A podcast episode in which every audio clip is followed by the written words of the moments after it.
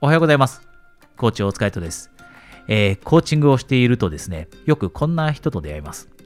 なかなか失敗を恐れてしまって行動へと移すことができないんですという人。で、この行動っていうのは、えー、必ずしも大きな目標だけにかかる、えー、行動ではなくてですね、小さいことも同じなんですね。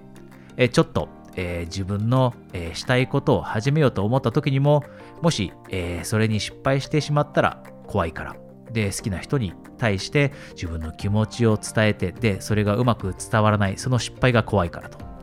失敗を恐れてしまう人というのはたくさんいます。で、あなたはどうでしょう？自分に正直になって考えてみてください。失敗を恐れていて、そのせいで本来はしたいなと思っていた行動が起こせなかったり、本来やりたいなと思っていることがやれなかったり、このような経験をしていないでしょうか？または過去にそういった経験をして後悔をしたということはないでしょうかでですね、今日お話ししたいのは失敗についてです。失敗です。私自身、えー、世の中には失敗というものは、えー、存在しないと思っています。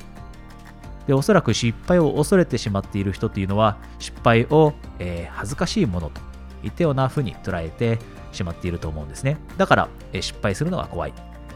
誰かに、えー、批判されたり、誰かに笑われたりするのが怖い。このように失敗をネガティブに捉えている人がたくさんいると思うんですが、でも、違った考え方だってあるはずなんですね。失敗って学びの経験。失敗から私たちって何か大切なものを学ぶことができますよね。自分の素直な気持ちを好きな人に伝えたとき、えー、うまくいかなかったら、じゃあ次は、えー、違った方法で気持ちを伝えた方がいいんだな。こんな学びもできるかもしれませんし、え、やりたいことに挑戦して失敗したからって、そこで全てを失うわけではなくて、失敗したことによって、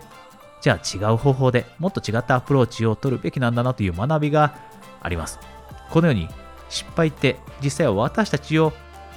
目標へと一歩前に進めてくれるものでしかなくて、恥ずかしいもの、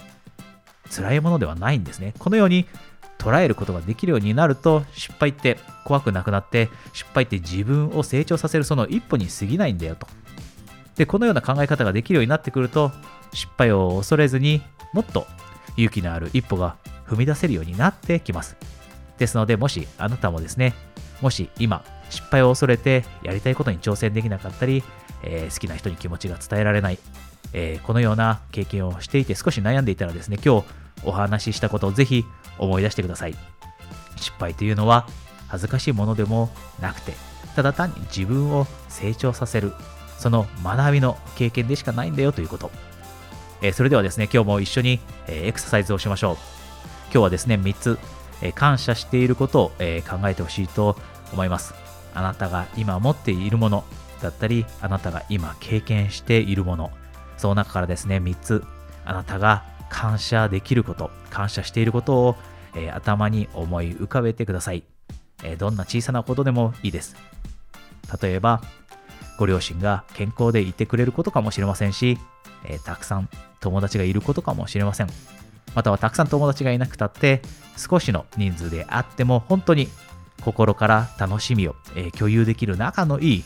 友達というのがいてその人と巡り会えたことかもしれません。または、えー、美味しいものを食べられることかもしれません。好きな本を読むことができることかもしれません。好きな、えー、ミュージシャンの音楽を聴くことができることかもしれません。